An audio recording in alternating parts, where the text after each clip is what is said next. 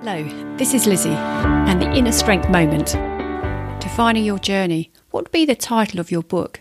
A strange thought for some. The title could reflect your journey so far, or the journey you wish to talk about. If it's the latter, have you embarked on that journey you wish to tell? If not, what's stopping you? How could you get started and do something each day to keep you on track? There are a variety of ways for you to explore this, and here are a few questions I'm going to offer up to you perhaps you'd like to answer to help you get started. What are the characteristics of this story? And what elements of this story will show you are on track? And when you are on this journey, what will you see, hear, and feel?